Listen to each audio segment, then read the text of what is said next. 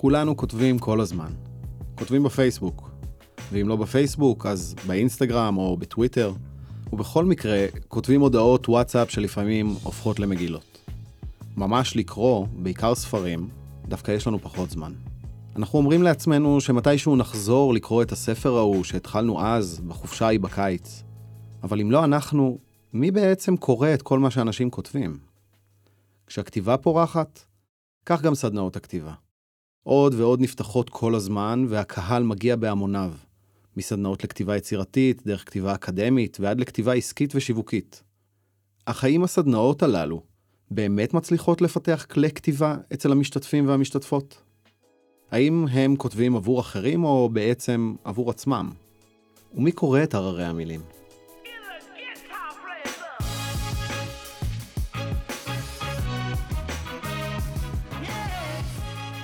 מצבי רוח, סדרת פודקאסט בהפקת יחידת בוגרי ובוגרות מנדל. ב... זוהר אלמקיאס. ו... יניב איצקוביץ'. משוחחים על סוגיות ושאלות עכשוויות מפרספקטיבה רחבה ועקרונית. והפעם, על סדנאות כתיבה.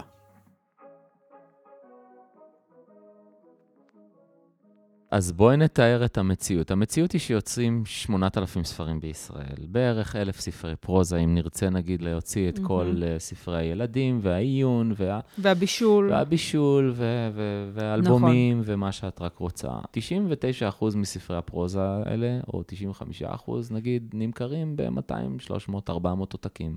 שזה אומר שבני המשפחה והחברים של המחבר או המחברת קונים mm-hmm. כמה שיותר עותקים, השאר לא מגיעים כמעט לחנויות, אם מגיעים אחרי שבוע, נעלמים. נזרקים למדפים. נכון. ויש איזו שכבה מאוד מינימלית, אפשר לומר, יש איזה עשרה, עשרים ספרים בשנה שבאמת אנשים קוראים, נגיד, מעל 2,000-3,000 עותקים, כן. נניח. עשינו איזה חישוב אה, מרושל של כן. שני אנשים אה, מתחום אה, מדעי הרוח והחברה, והגענו למסקנה שבשביל שכל ספר שנכתב בישראל ייקרא כן. באלף עותקים, שזה לא המון לבקש, לא המון. צריך שכל אדם בישראל יקרא ספר כל שנה, כולל תינוקות. נכון. ובכל זאת, על אף המספרים העגומים האלה, אנשים אה, ממשיכים לרצות להוציא ספרים. עכשיו, אני טוען שהאנשים האלה, זה לא רק העניין של להוציא ספר. תראי, היום להוציא ספר זה לא בעיה.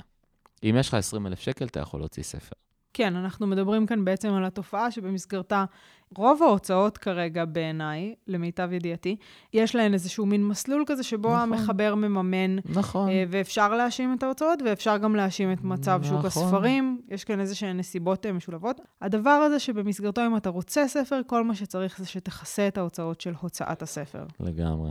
לעומת זאת, סדנאות הכתיבה פורחות ומשגשגות. סדנאות כתיבת שירים, סדנאות כתיבת סיפורים, סדנאות כתיבה בכלל. כתיבה לטלוויזיה, שזה... כתיבה לטלוויזיה. כמו כתיבה, אבל עם כסף. לגמרי. נראה שדוווקא באזורים האלה עולם הרוח חווה איזה פריחה. אני, אני התחלתי לכתוב, אגב, ב... נגיד, נקרא לזה סוף שנות ה-90, תחילת שנות ה-2000. אני לא זוכר שהיה דבר כזה בכלל. זאת אומרת, ככותב צעיר, לא נדרשת לעבור דרך המנהרה הזאת שנקראת סדנאות כתיבה. התנסית, קראת, בדקת, זה לא שלא היו סדנאות כתיבה, אבל זה בטח לא היה כמו היום. ובכלל נדמה לי שהיה איזשהו יחס מסוים, ועדיין במידה אה, רבה יש, לכתיבה בתור משהו שצריך את הניצוץ, אי אפשר ללמד כן, אותו. כן. בניגוד להרבה דברים אחרים אה, שאפשר ללמד, בכתיבה אתה אמור להיות איזה כן, זאת, פנומן מולד. זאת הייתה התפיסה אז. נכון. והיום אה, אני חושב שזה מאוד מאוד השתנה, חלק אולי בצדק, חלק אולי לא, נדבר על זה היום ככל שניתן, אבל אני רוצה לספר לך משהו בחוויה אישית שלי. שהייתה לי לא מזמן, כשהוזמנתי להרצות בריטריט כתיבה, ובפתיחת הסדנה, שהיו בה כ-20 אנשים, היו כמה קבוצות, שאלתי כל אחד מהמשתתפים, מדוע אתה כאן? למה באת לסדנת כתיבה? מה אתה בעצם מחפש? והתשובות שקיבלתי די הדהימו אותי. אנשים אמרו שהם באו כי כתיבה זה כלי, וזה כלי חשוב בעולם של היום, mm-hmm. והם רוצים לפתח את הכלי הזה.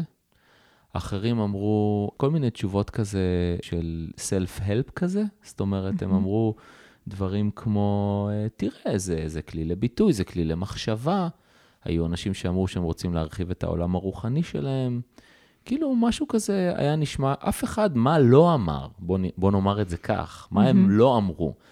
הם לא אמרו את מה שאני הרגשתי לפני 20 שנה כשהתחלתי לכתוב, שהם רוצים להיות כותבים, שהם רוצים להיות סופרים, שהם רוצים להוציא יצירה בעלת משמעות, שהם רוצים ללמוד איך לבטא את הרעיונות שיש להם לכדי יצירה שלמה ומוגמרת. כל הדברים האלה לא נאמרו. כן. חייב להגיד שזה די הפתיע אותי. אף אחד לא אמר... אה, זהו, אף אחד לא אמר שיש לו איזה סיפור שבוער בו נכון. לספר. אני חושבת שיש משהו ברעיון הזה שהוא מאוד מאוד אה, של העת הנוכחית.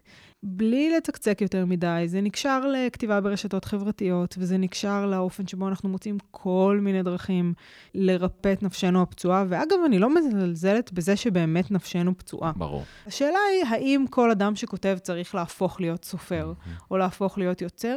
וחשוב לי להגיד שאני שואלת את זה לא מתוך איזה מין... טוב, מי שהאזין לכמה פרקים כבר יודע את זה, אבל לא מתוך איזה מין רצון לגונן על שערי ההגמוניה והקאנון, אלא מתוך זה שאני באמת תוהה מה המשמעות של זה שכולם uh, כותבים ברגע שבו מעט מאוד אנשים קוראים. אני חייב לספר לך, סיפרתי לך את זה בהפסקה, אבל נשתף את מאזיננו הנחמדים. שהרבה פעמים אנשים שולחים לי טקסטים לקרוא, ואני לא יכול עכשיו אה, לעצור את כל מה שאני עושה, זה, אבל לפעמים אני עושה טובה לחבר ש... ויצא לי באמת לקרוא כתב יד של אדם צעיר שכותב. לא אהבתי את כתב היד, אני תמיד מזהיר, אם אתה נותן לי לקרוא, אתה תקבל תשובה כנה ואמיתית על מה. ואמרתי לו, תקשיב, אני לא חושב שזה כתב יד שהוא מספיק בשל ומספיק זה, ונכנסנו לאיזושהי שיחה. שאלתי אותו, תגיד, מה אתה קורא? מה אתה קורא? מה, מה אתה יודע אה, על, ה, על העולם? אז הוא סיפר לי שהוא קורא כמה ספרים. אין לו ידע כלשהו בכלל במדעי הרוח, לא בהיסטוריה, לא בפילוסופיה, לא ב...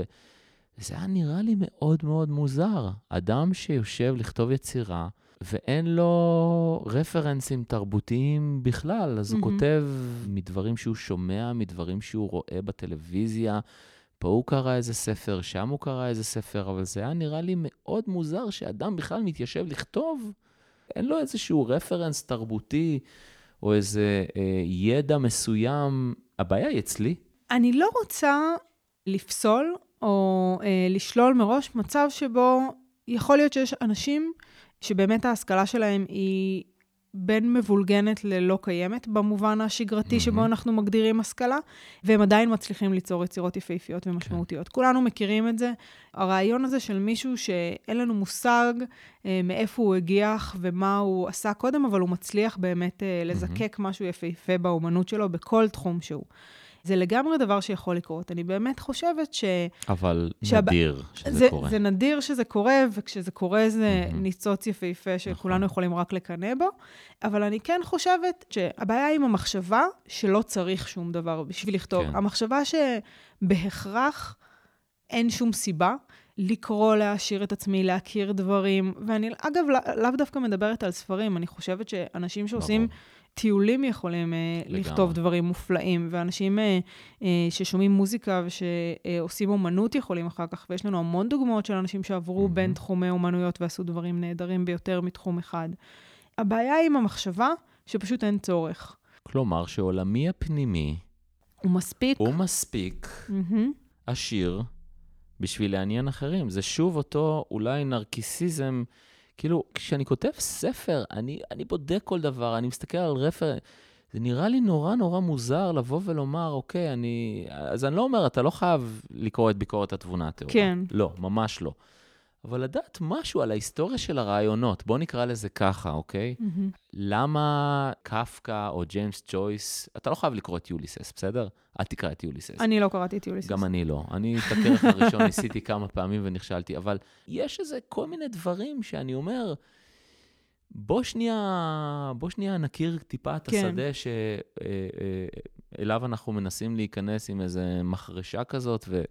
כאילו להבין שאנחנו באמת עושים איזה משהו שהוא אחר, שונה. או גם לחיות חיים עשירים שהם לא רק בגבולות uh, הרוח. ובכל זאת אנשים טורחים כן להגיע לסדנאות כתיבה ולחדד את המלאכה שלהם. אולי כי הם חושבים שהם כן רוצים לא סתם להוציא ספר, אלא להצליח. ובהקשר הזה אני רוצה אה, לשתף אותך במאמר שכותרתו, האם את מוכנה? כן, לגמרי. תרבות הרמייה של סדנאות הכתיבה. מאת יובל גלעד, 1,526 אנשים, אומר לנו אה, האתר יקום תרבות, כבר קראו את המאמר הזה, ואני רוצה לצטט... 1,500 אה, קוראים היו למאמר? כן. זה פי שלוש מלספר הממוצע. כן, זה יפה, זה יפה מאוד. אז אומר לנו כך יובל גלעד, כותב המאמר, במדינתנו הקטנה פורחת לה בשנים האחרונות יותר ויותר, כפריחה על האור, תופעת סדנאות הכתיבה. זו אינה תופעה חדשה והיא קיימת כבר עשרות בשנים, אבל מעולם לא הגיעה לרמה כזאת של שגשוג. מאות, אני לא מגזים, סופרים ומשוררים, רובם גרפומנים, גם אם מוכרים בציבור, לוקחים את כספם של חולמים וחולמות על קריירה ספרותית במרכאות, ביחסי ספק-לקוח המושתתים על מחמאות לגרפומנים. בסדנאות אלה, ואני מדבר מניסיון אישי, כלקוח, לא כספק, לא לומדים כמעט כלום, mm-hmm. אלא רק מפדרים זה את זה במחמאות, מדי פגישה. מחמאות תמורת תשלום לסופר או למשורר, אני ממשיך. יש חוגי כתיבה בכל מקום, במוסדות אקדמיים, בבית, במתנסים, במועדוני קשישים, הסופרים והסופרות, המשוררים והמשוררות, נאלצים לשכנע את עצמם שהם עושים עבודה חשובה. אאוץ'. בעודם מחייכים לנוכח טקסט גרוע נוסף. ובכל מקרה נאסר עליהם באיסור חמור ללמד, כלומר לבקר את הטקסטים של התלמידים בלא פניות, גם אם מתוך חמלה לפרחי כתיבה. כי שירות לקוחות mm-hmm. מצווה על מתן שירות אדיב המשביע את רצון הלקוח, שיכול להביא לקוחות נוספים. כך אומר לנו יובל גלעד. מה דעתך? יש לי איזשהו מקום ששואל, אם אנשים רוצים uh, לכתוב כתחביב, mm-hmm. למה לא? Mm-hmm. כלומר, כאדם כותב, כאדם קורא, האינטרס שלי הוא שהכתיבה תהיה מוטמעת בכמה שיותר חיים של אנשים. כן. גם אם היא לא רואה אור, גם אם היא פרטית, גם אם בינם לבין עצמם. אמ, אני מעדיפה את זה על פני הרבה תחביבים אחרים. למה לא? Mm-hmm. ואם זה עוזר לאנשים אה, למצוא אמצעי לביטוי אה, אישי ולמרגוע לנפש, אז באמת אין לי התנגדות לזה. אני תוהה איזה מין כתיבה נעשית במרחבים האלה ומה התוצאות. כמו עם כתיבת המכונות. האם זה סיפור טוב או האם זה סיפור משעמם? אם זה סיפור טוב, אז לא בטוח שאכפת לי אם כתבה אותו מכונה או בוגר סדנאות כתיבה. Uh, השאלה האם יוצא מהדבר הזה סיפור טוב. אני אתן דוגמה. אני מדברת הרבה עם הסטודנטים שאני מלמדת על הפרקטיס הזה של כתיבה, על כתיבה כן. בתור איזה מין שריר שאפשר uh, לאמן אותו בהדרגה עם הזמן, uh, ואז להשתמש בו באמת ככלי לאמצעים אחרים. כלומר, uh, לסטודנטים שלי אין שום רצון לכתוב uh, ספרים, ולי אין שום רצון שהם יכתבו בהכרח ספרים, אלא שהם ישלבו את הכתיבה בעבודה שלהם, uh, במקרה שלי, כאדריכלים לעתיד. כן. אז אני מדברת איתם המון על, ה, על הדבר הזה. ומשהו ששמנו לב אליו uh, יחד, זה שיש המון כתיבה שהיא מכוונת לשורה התחתונה. ואני משייכת את זה מאוד uh, לרשתות החברתיות. זה איזו מין כתיבה כזו ש, שהשורה האחרונה שלה ממש אה, פשוטו כמשמעו, השורה האחרונה בטקסט צריכה להיות בטון או מאוד מפויס, או אה, שסוגר מעגל, או שמציע איזושהי אה, נימה אה, נעימה ומחבקת, כן. כדי שהטקסט אה, יהיה אה, משהו שאפשר אה, לעכל אותו. Mm-hmm. אה, ובאמת שמנו לב אה, שהדבר הזה משפיע גם על הכתיבה שלנו, ושאנחנו מתקשים אני אומרת אנחנו כי אני גם כלולה בתוך הקהל הזה שכותב וקורא וחי בעולם היומיומי הזה, אנחנו מתקשים לכתוב בצורה שמשאירה סימני שאלה, שמשאירה דברים לא פתוחים, שמשאירה טקסטים אה, לא מעובדים ונלעסים ובעלי מסר. ואז אני תוהה, האם יש מקום לכתיבה כזו בסדנאות כתיבה? האם יש מקום לכתיבה אקספרימנטלית? האם יש מקום לכתיבה אה, טורדת מנוחה? האם יש מקום לכתיבה שלא אה, בסופו של דבר מחבקת אותי ומאפשרת לי לתת את הלייק? עכשיו, אני נותנת לייקים ואני אוהבת לקבל כן. לייקים. חשוב להגיד שאני לא מתנשאת, אני לא מתנשאת מעל הדבר הזה. אבל השאלה, האם יש מקום בסדנאות הכתיבה האלה גם לכתיבה כזו? או האם בסופו של דבר זה איזו מין צורה קצת יותר משוכללת של כתיבה ברשתות חברתיות. אה, של כתיבת אה, סיפורים אה, שינעימו איזה רגע קטן מהיום במשרד. כן. זה, זה הדבר העיקרי, אני חושבת, ש, שמטריד אותי בדבר הזה. אני חייב להגיד ש... את יודעת, אנחנו יצורים שיש בהם סתירות פנימיות אינסופיות, וכשקראתי את המאמר הזה בפעם הראשונה, באמת נזכרתי איך אני מגיב לטקסטים שמגיעים אליי, האם אני אומר את כל האמת ורק את האמת, mm-hmm. ואז ברור שאם אדם כבר שלח לי טקסט ואני קורא ואני אומר לו, תקשיב, אני... זה... אבל יש הרבה סיטואציות אחרות, כמו ב... כשאני מגיע להרצות לסדנת כתיבה ואני מבקש מהם לעשות תרגילי כתיבה, שהמטרה היא כמובן לא לייצר טקסט איכותי, אלא לשנות נקודות מבט, להחליף מספר, להחליף גוף, mm-hmm. לראות איך זה, לא, לא בשביל לייצר טקסט טוב. ואני רואה, יש משהו אינהרנטי בכתיבה, לפחות באופי שלי, שרוצה לרכך את העולם. זאת אומרת, אתה, מישהו מקריא לך עכשיו טקסט, האינסטינקט הראשון שיש לי, הוא לא לכתוש אותו, אלא לחבק אותו. גם אם הטקסט הזה הוא לא טוב, אגב, mm-hmm. אוקיי?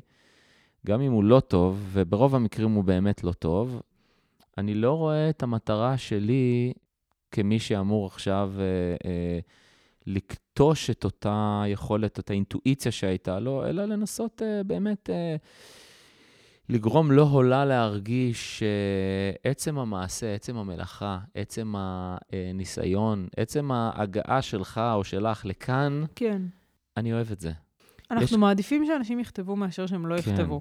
אבל... Uh, יש משהו במאמר הזה, על אף שאכן, הרבה פעמים יש איזו תחושה שאנשים אה, ירפדו את התגובה שלהם, יש משהו במאמר הזה שהוא קצת לא מבין את ה ecosystem הספרותי, ולדעתי גם קצת לא מבין את ה ecosystem של העולם האומנותי היום בכלל.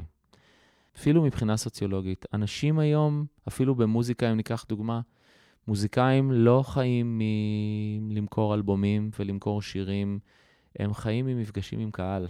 Mm. הם חיים מהופעות.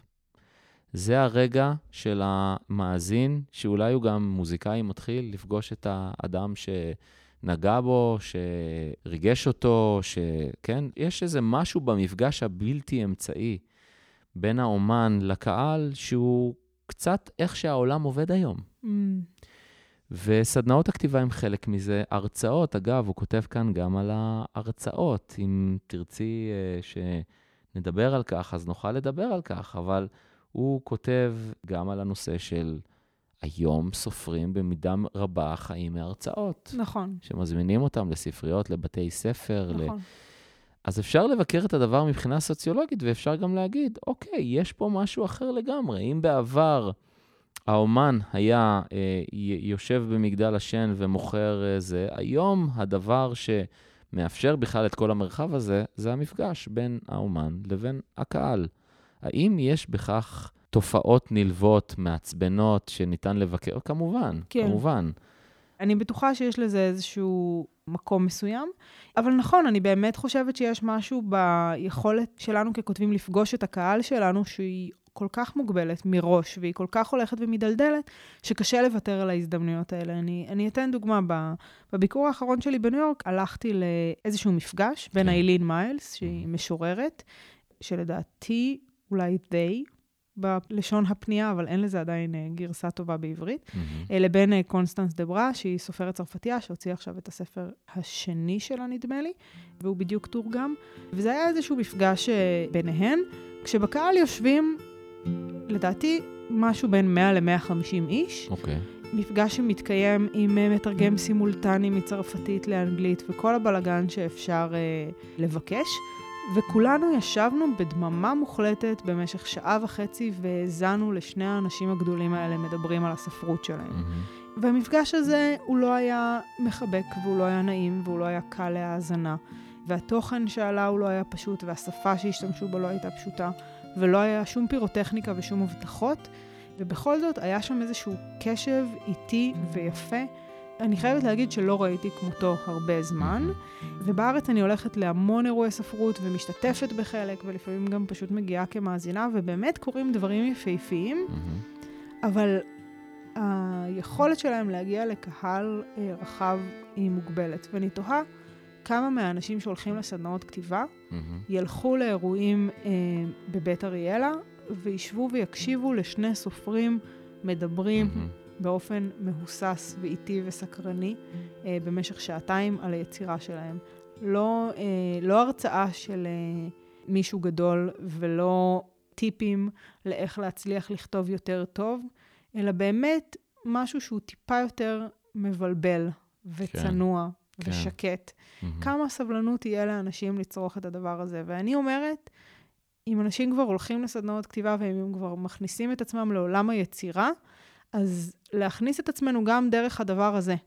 זאת אומרת, את אומרת שיש משהו בכתיבה שהוא אה, מתנגד לתרפויטיקה במובן מסוים, שהוא מסוכסך, שהוא דווקא רוצה לצלול לתוך הקונפליקט. יכול להיות שבסופו של דבר המחבר מבין משהו, או המחברת אומרת, אוקיי, נכנסתי ממקום כן. אחד, אני יוצאת ממקום אחר כן. לגמרי. אבל עצם הניסיון לרתום את מלאכת הכתיבה למען ריפוי עצמי, הוא קצת, אה, איך נאמר, אפס מתנגד לאינסטינקט הראשוני שלי, לפחות ככותב, והוא אה, בעצם להיכנס דווקא לתוך האובססיה, לצלול לתוך האובססיה. לפעמים כתיבה מביאה אותך למצבים של, מצבים קשים, של שיגעון, של... של אתה לא, גילית משהו על הטבע האנושי כן. שלא ידעת קודם, ואתה אומר, אוי, כאילו, זה, זה...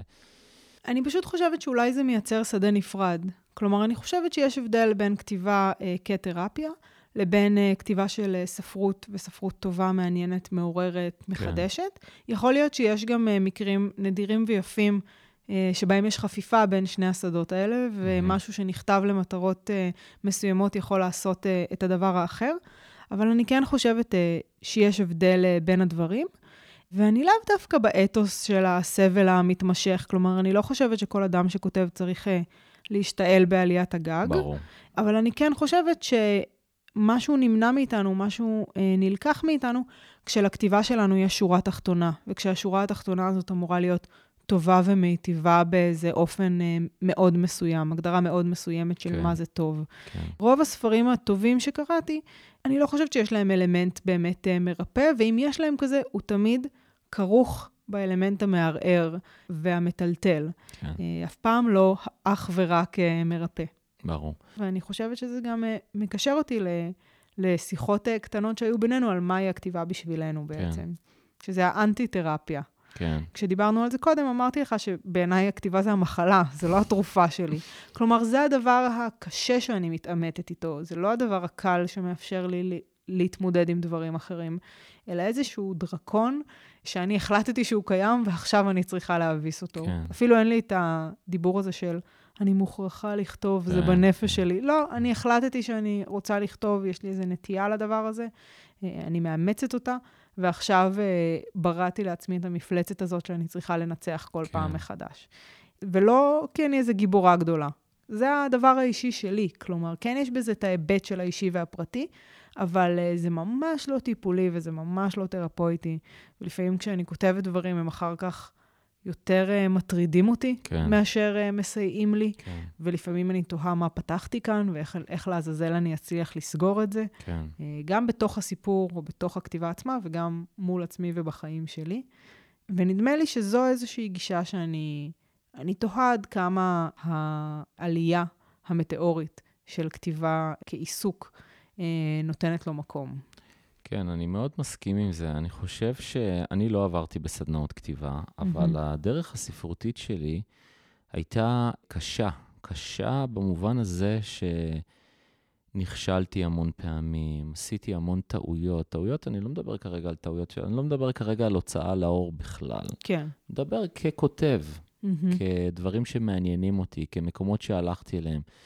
אז את יודעת, הרבה פעמים כתיבה זה כמו נסיעה בלילה, ואז אתה כאילו מדליק אורות, mm-hmm. אתה רואה קצת, אבל אתה לא בדיוק רואה, לפעמים אתה מדליק אורות גבוהים, ואז לפעמים אתה מגלה שהלכת בדרך מגשש. שהובילה אותך לשום מקום. כן. ויש המון קושי, ויש המון uh, מחיקות, והמון גניזות, והמון טעויות. ואני חושב שמה שאת בעצם אומרת זה שסדנאות הכתיבה, או בכלל הרצון לכתוב, אה, ראוי, מוטב, וכדאי שהוא יהיה מלווה גם באיזושהי תפיסה פחות רומנטית של הדבר הזה.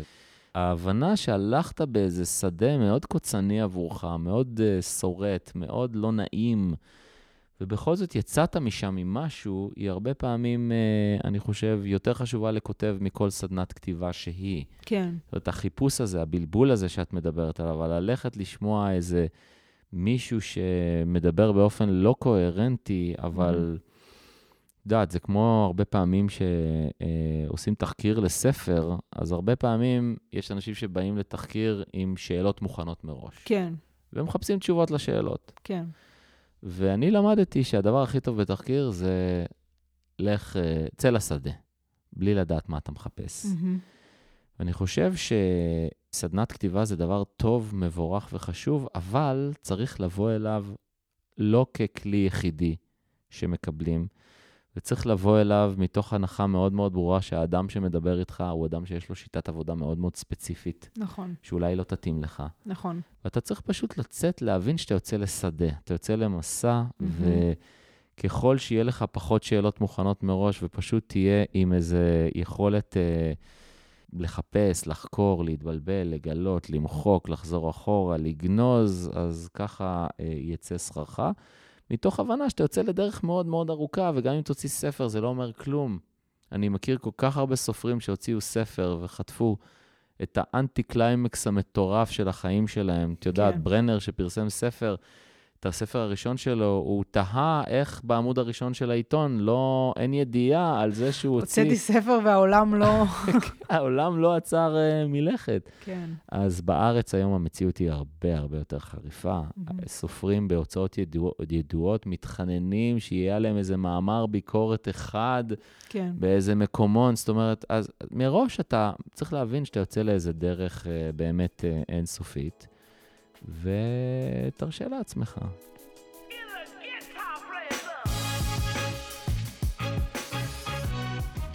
אם תרצו להרחיב, המאמר של יובל גלעד, תרבות הרמייה של סדנאות הכתיבה, מצורף בתיאור הפרק. הפודקאסט נוצר על ידי יחידת הבוגרים והבוגרות של מכון מנדל. ייעודה של היחידה הוא להרחיב ולהעמיק את ההשפעה של בוגרים ובוגרות על החברה בישראל. היחידה מציעה תהליכי התמקצעות, ליווי, עשייה וחיבור בין בוגרות ובוגרים. תודה שהאזנתם. מוזמנות ומוזמנים לעקוב אחרינו בכל אפליקציה בה אתם מאזינים. תודה לזוהר אלמקיאס ויניב איצקוביץ', תמיר קליין, עורך הסאונד, ולנועם נזרי על עריכת התוכן.